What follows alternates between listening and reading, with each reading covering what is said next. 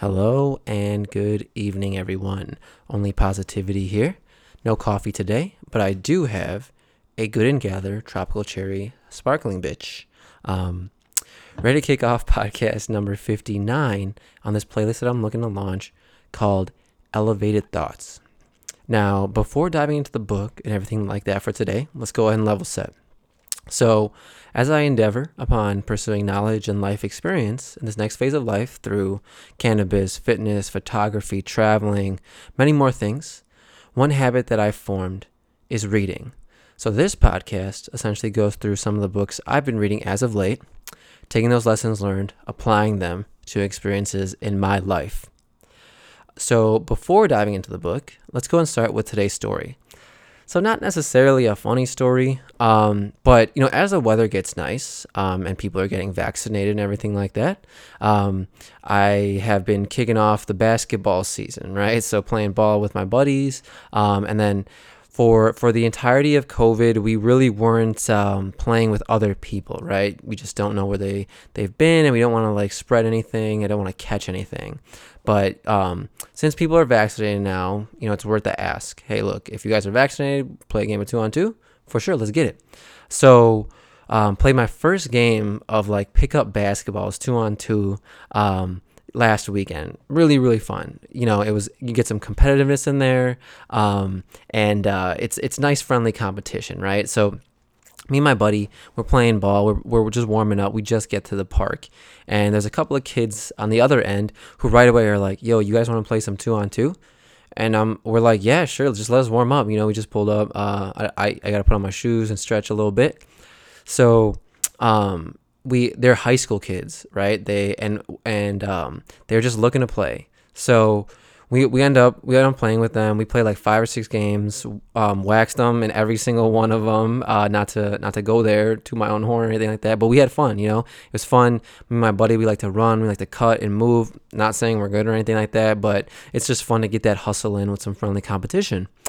And you know, the part that I was thinking about is that, man, you know, in high school, you know, and all throughout, I played school sports, right? Soccer, basketball, what have you. And it's fun, right? But you don't realize how fun it is until you stop playing the sport, right? Until it's no longer available to you. My voice cracked. So it's interesting because when we got done with these guys, they were like, hey, do you guys play here often? And we were like, yeah, man, you know, if we play on Fridays, we generally come after the workday. But if we're on Saturdays, we're kind of here, you know, during the daytime, right? And they're like, dude, you know what, man, just, you know, we're just looking to play, man. You know, like school season got canceled. They might kick it off, but we don't know. And you know, that made me really sad, right? I'm really sad for them because, you know, that's a really fun, positive activity that high school kids, elementary school kids, middle school kids get into. You know, keeps them out of trouble, but it teaches them camaraderie, teamwork, and things like that. And you know, I feel bad that they're missing out on these crucial years. But you know, COVID's affected us all, so you know, I wish them the best. But all in all, we got their numbers. We'll hit them up when we go play ball, and hopefully we can get some more 2-on-2 going, man. It was really fun to get out there, run around, a different type of workout as opposed to, you know, doing a workout video at home or, you know, using some resistance bands and stuff like that. It's really fun to just get out and run around, and there's really no activity that compares to it, right?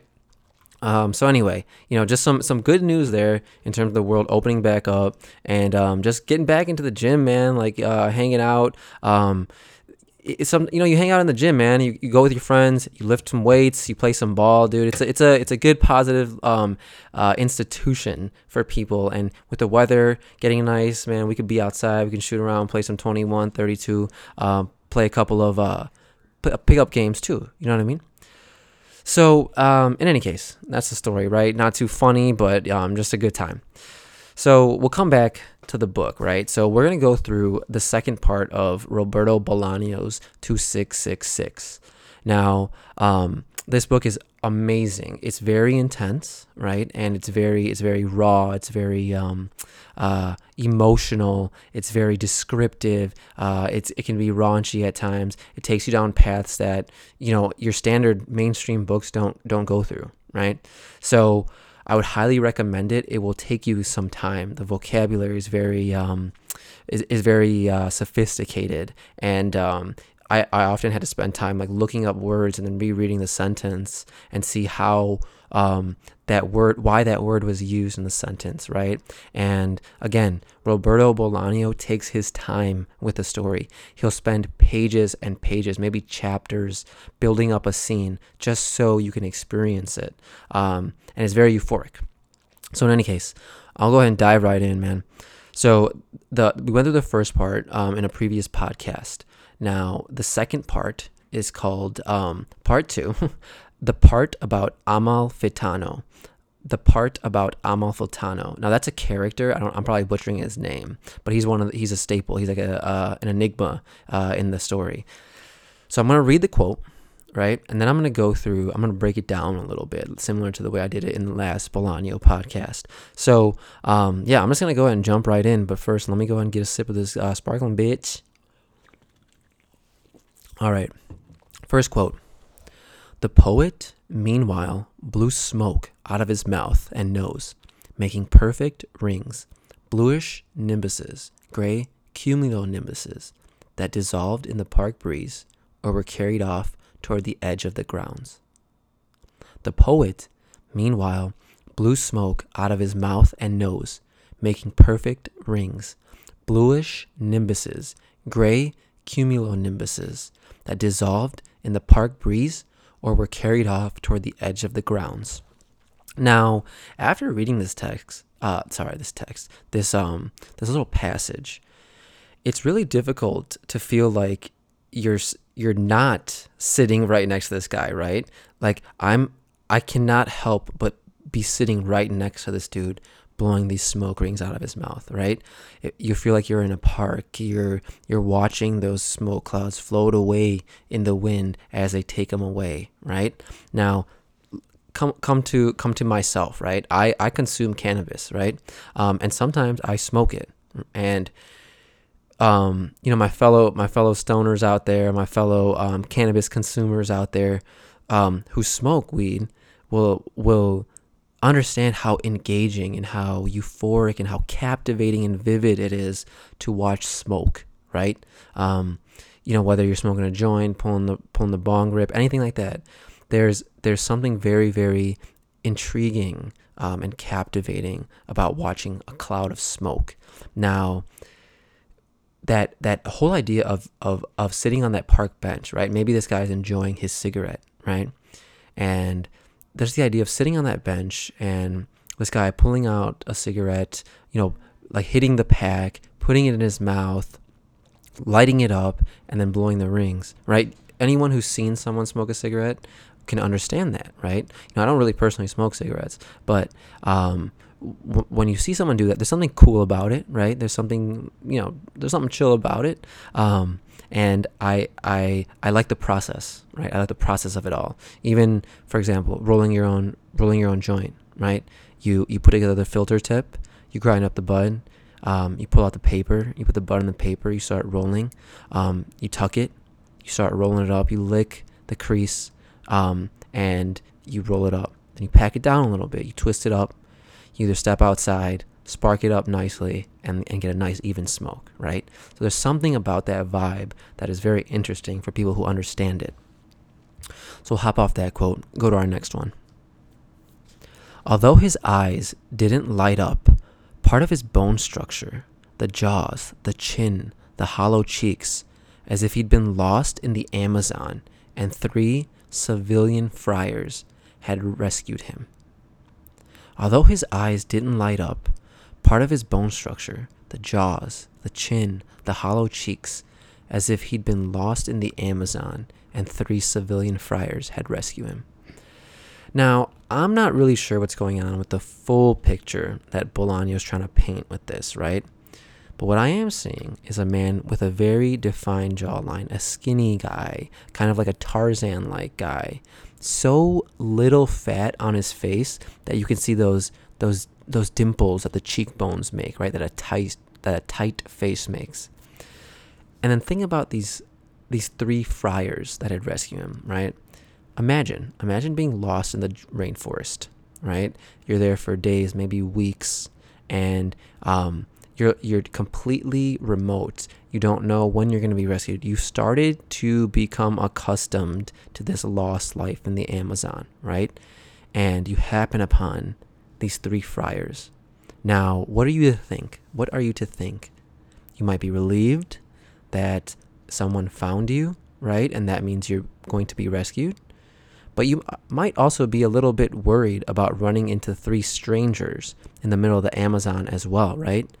An interesting range of emotions, right? That's why I think he says, you know, his eyes didn't light up, right? Because maybe he was more on alert than excited, right? Than relieved. Maybe he was more fight than the flight reaction, right?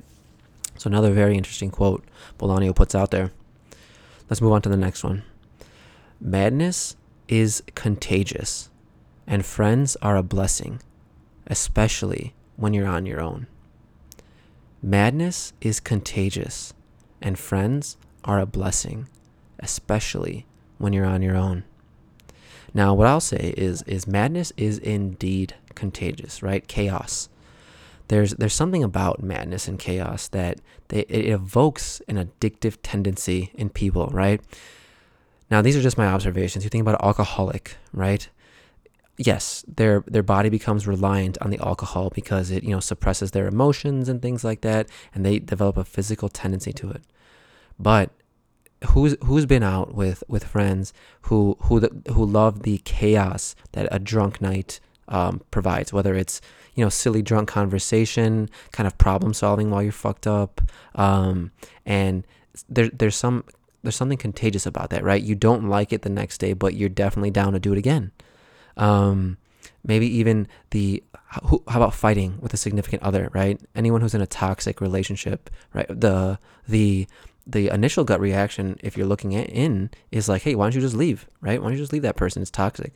Some people are addicted to the fights, addicted to how bad it can get, right? I think we've all seen that. You know, we come back to movie and like TV characters, right? Like Thomas Shelby, Anthony Soprano, Michael Corleone. These men are addicted to madness, right? They don't know how to sit still. They don't know how to stop conquering, stop getting more money. They are constantly ready for that next battle, you know, addicted to the madness. And you say friends are a blessing, especially when you're on your own. Now I'm wondering if Bolaño is saying that both madness and friends are a blessing when you're on your own, or just friends, right? So, you know, obviously friends are a blessing, but especially when you're alone, right? There's a period of time where I was, you know, I was completely like kind of off the grid. You know, I just kind of had it with being at home, and I just moved out on my own. Really wasn't talking to my parents much. And I, was just in a 1-bedroom apartment, and, you know, that's all I've ever wanted, right? But the somberness and the loneliness of it is something that you have to get adjusted to, right? No noise, right? When you're in a house with parents and other siblings, there's a lot of noise going around. People are talking all the time. Someone's on the phone, someone's blaring the TV, but then you get used to the silence, you know, and just the tranquility. And then being with your own thoughts is another endeavor, right? And even though I did live alone, true friends are a blessing, because in those moments you're alone, you have time to think about who your real friends are, right? One thing that a lot of people did for me, I feel like at work, just in general, you know, they fed me, right? They would see what I would bring for lunch, and they'd be like, dude, you can't eat that, man. So I would bring like 2 veggie patties and 2 Greek yogurts, and I ate that every single day, pretty much for every single meal for like 2 years straight. And people were like, dude, let me make you some food, man. And those people I still keep in touch with today, because they gave me hot meals when, like, you know, I'm not a cooker, you know, and they made me eat, you know, they invited me to their places, and, you know, gave me that nourishment, gave me that home environment, because, you know, any dude's apartment who lives alone for the most part is, there's nothing on the wall, maybe just a TV and a futon. I didn't even have a bed frame, you know, I just had my mattress on the ground. So, you know, friends are a blessing when you're alone, especially when you're on your own. So we'll hop off that one and come to our next quote. He recognized her at once as if in his university days he had been in love with her. He recognized her at once, as if in his university days he had been in love with her.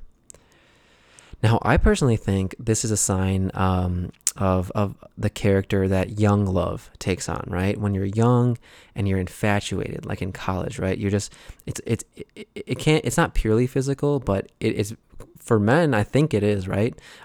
We mature later in life, so that infatuation of wanting someone when you're young, and you know there's the PDA and shit involved, and it's a different type of love than what people might call mature love, right? There's a different level of infatuation you have at that age, when you're in university, when you're in college, and you see someone you really like, and you're nervous, and you need some confidence, you need your boys to back you up and stuff like that, right?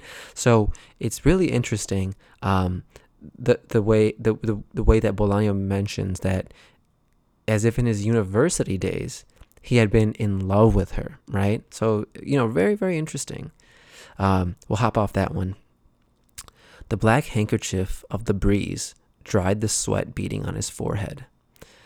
Now, this illustration makes me think of a hot, dry, very warm day in like Nevada, right? I've been to Las Vegas once, and in the summer, and it's so unbearably hot that you can't even be outside for more than a few minutes without like profusely sweating, right? And like, let's say you're sweating profusely, right? And when I used to cut the lawn in the summer, I'm drenched, or if I'm playing ball outside, right? And it's just dry heat, and this has happened to me on many occasions.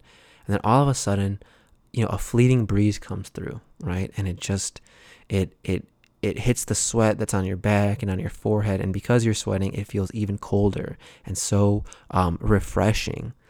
And when the breeze comes through, and you know what's interesting is he uses the color black, right? He doesn't say a handkerchief or a white handkerchief. He says the black handkerchif of the breeze. So that brings some kind of darkness to it, right? Obviously some melancholy to it.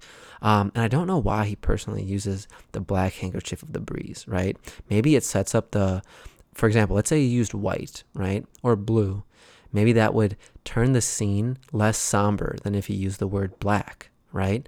And he's so intentional that even something like that sets the mood, right? Even the smallest of details sets the mood for you. And I think that's outstanding and shows some real artistry. So we'll jump off that quote, move to our next one. In the expression on Professor Perez's face, he had detected a hint of unease, as if the question concealed some other question, this one highly offensive and wounding. In the expression on Professor Perez's face, he had detected a hint of unease, as if the question concealed some other question, this one highly offensive and wounding. So this situation, I think we've all been in a situation like this, right? Where someone is asking probing questions with a purpose, right? With a maniacal purpose. They're not going to outright say the roots or what they're trying to say. They're going to ask questions and almost make you want to say it, right? In turn, pissing you off. You know, I've been in situations like that. So I'm trying to break one down, right? Like, let's say there's three people, right? Two of them know a detail that the third doesn't, right? One of the two wants the other to know, and the other doesn't.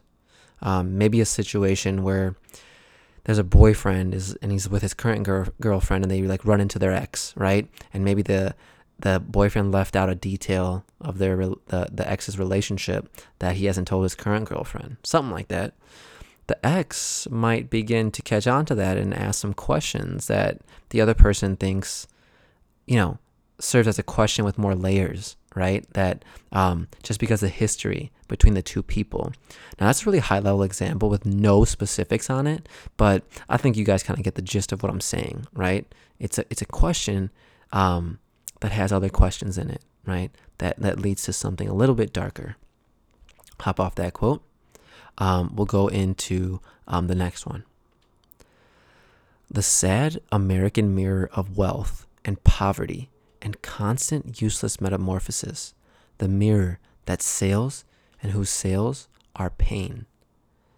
the sad American mirror of wealth and poverty and constant useless metamorphosis, the mirror that sails and whose sails are pain.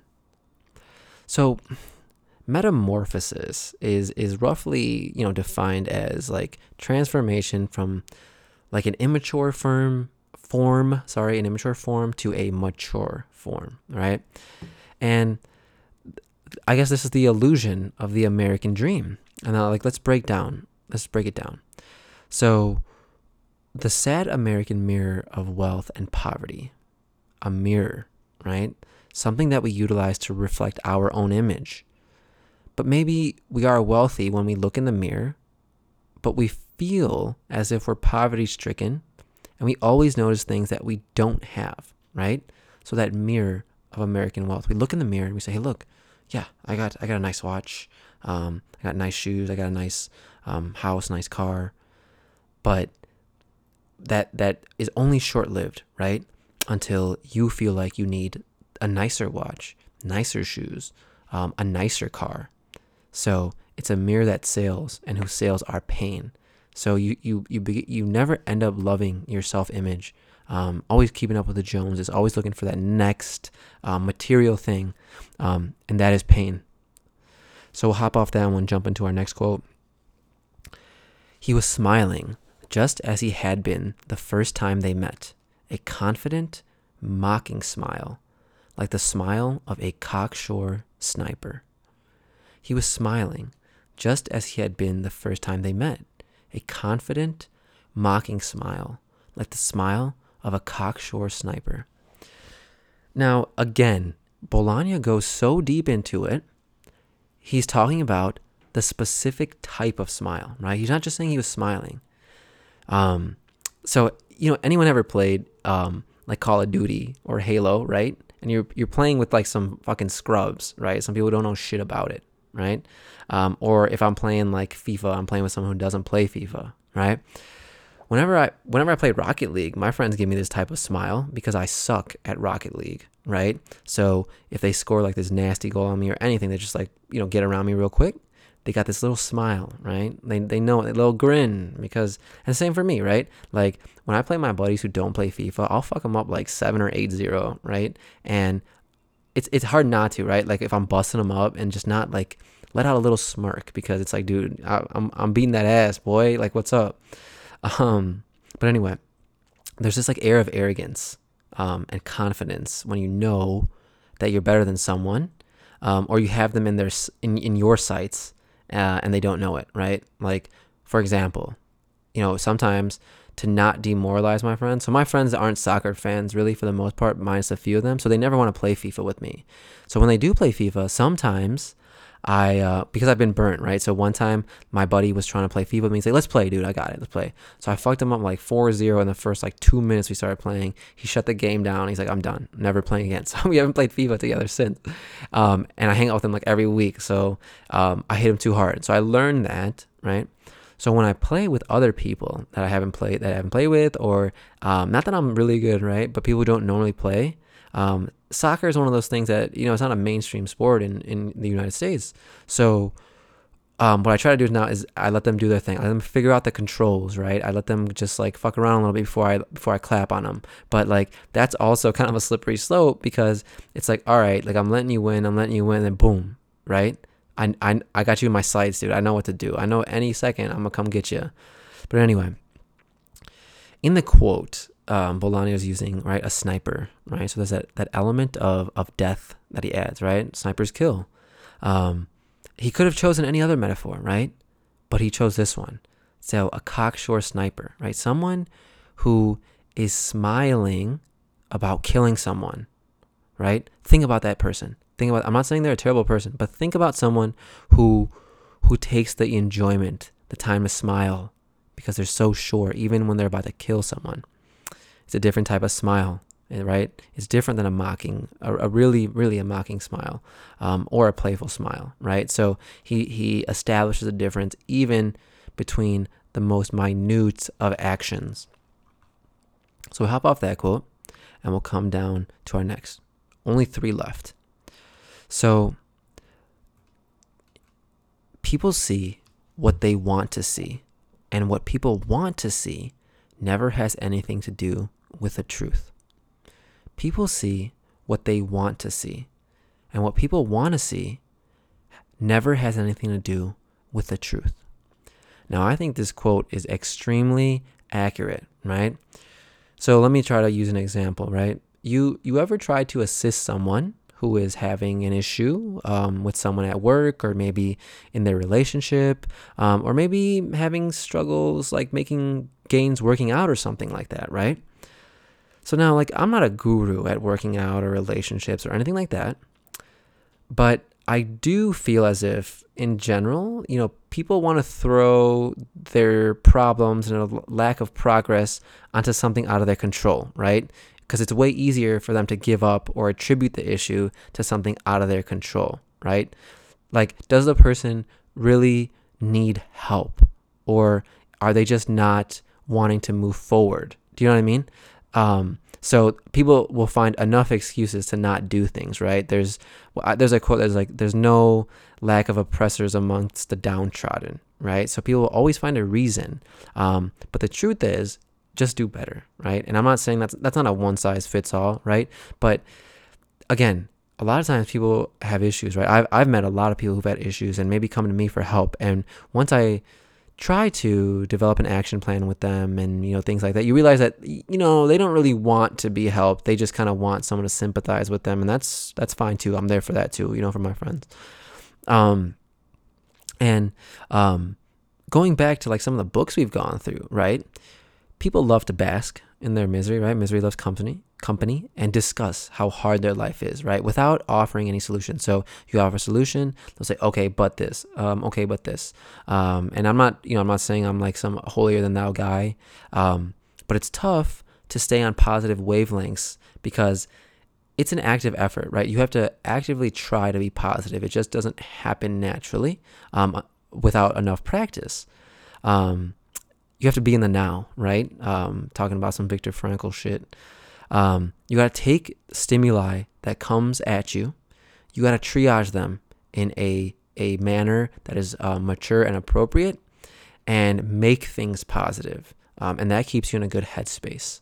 So kind of diverting here, but yeah, I'll hop off that quote, move on to the next. You let off steam your own way. I beat the shit out of people, but the fights I get into aren't just any fights. They're fucking apocalyptic mayhem. You let off steam your own way. I beat the shit out of people, but the fights I get into aren't just any fights. They're fucking apocalyptic mayhem.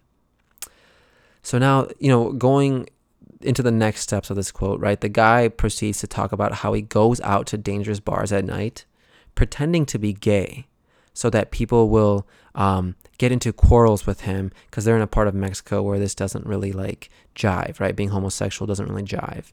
So he says he needs the release. Now, what I'm thinking is, yo, this is sadistic, this is grotesque, but who am I to say what's right and wrong, right? I think that hurting other people is morally upsetting and incorrect, but that's just me, right? But let's talk about the words here, right? I beat the shit out of people. Apocalyptic mayhem. That's some Mad Max shit right there, right? When you see these words being brought in, there's something archaic, something animalistic, like Mayan, Aztec, you know, flair to it, right? Maybe that's just apocalypto coming out, but it has that very, very gory vibe to it, raunchy, bloody, things of that sort. And think about it, right?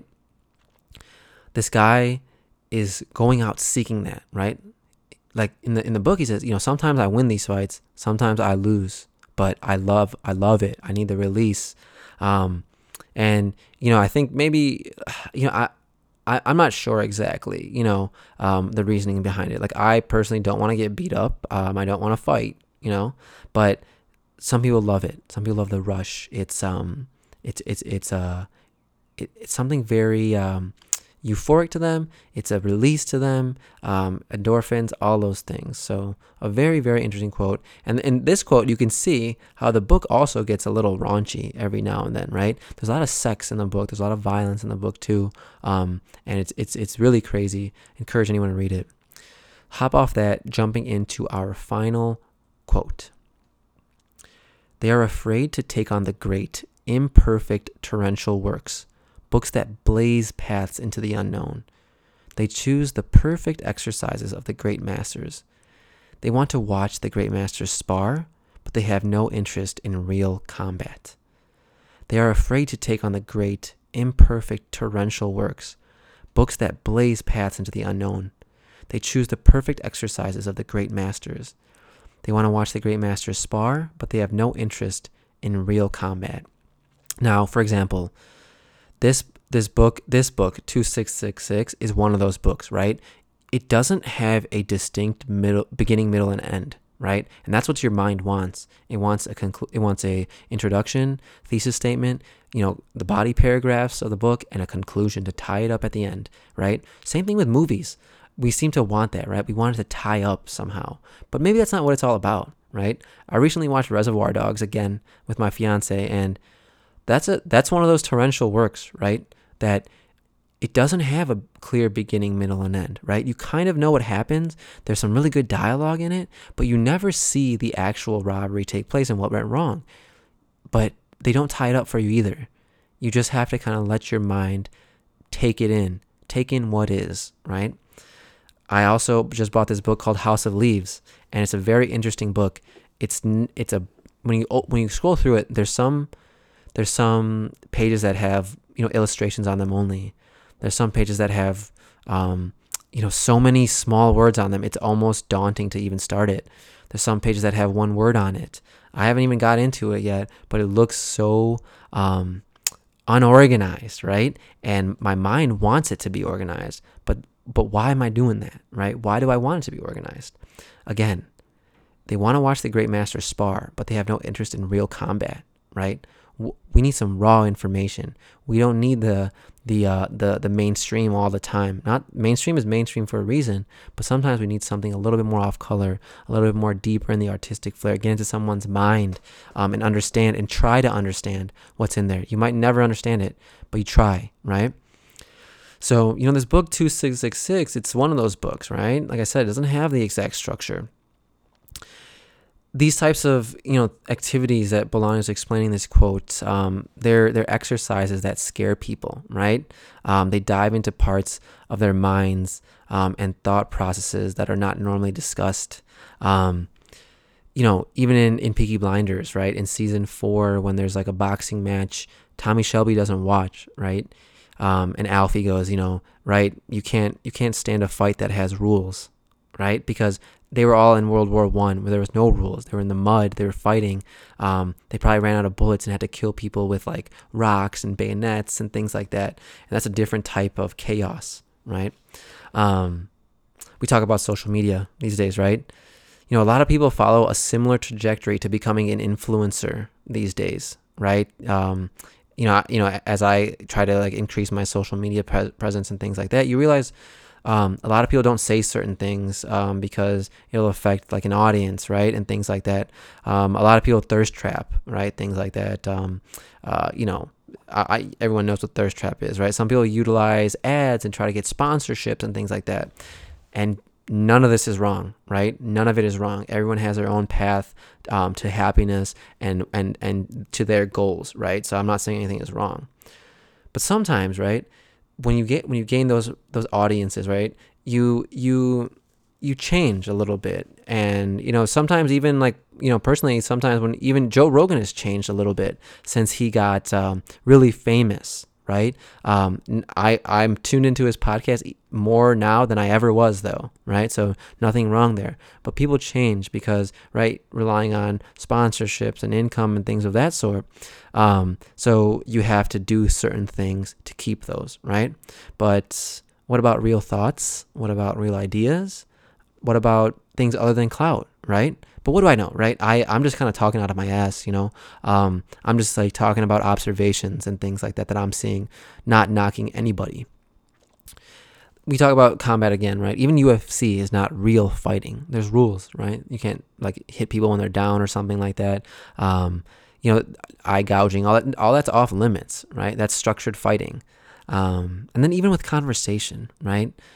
You know, you ever go to a party, and people, you do a lot of surface level conversation, right? And that's fine. I like catching up with people that way. What are you watching? What do you, what's your workout looking like, right? But you often find that people don't want to really dive into things, right? They want to talk about the most recent current, the most recent event that happened, like on TMZ or something like that. I just want to have like a surface level conversation with you, and that's fine, right? Because we're not always trying to dive into deep things. We're not always trying to go like fully woke on motherfuckers out there, right?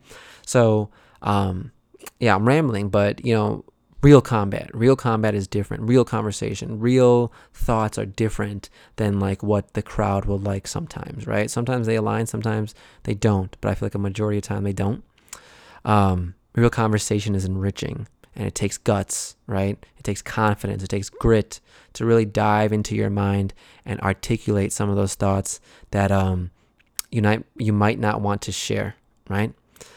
So that's all I got for you guys today. You know, I hope you guys are enjoying these podcasts. Feel free to leave me any feedback. I've been enjoying meeting with a lot of people recently. People have been reaching out to me on Instagram. I've been reaching out to people. Got a lot of cool guests lined up. So I hope you guys are enjoying. Feel free to leave me any feedback. And remember, only positivity. Thanks, guys.